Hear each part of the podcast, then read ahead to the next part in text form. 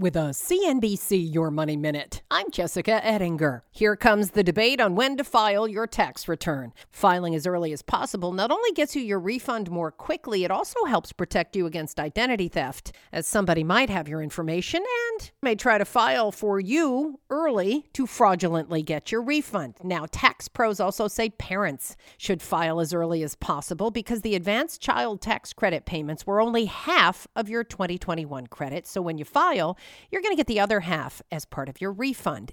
Tax pros also say if you're writing a check this year to pay taxes, then delay filing. Do it at the deadline, April 18th this year. You should also file after you make your 2021 contributions to certain accounts like traditional IRAs, which you can do for last year until tax day this year. If contributions are going to affect your return, don't file until those are made. There's lots more on how to be smart with your money, personal finance, and investing at CNBC.com. I'm Jessica Ettinger. Too smart for your trading app?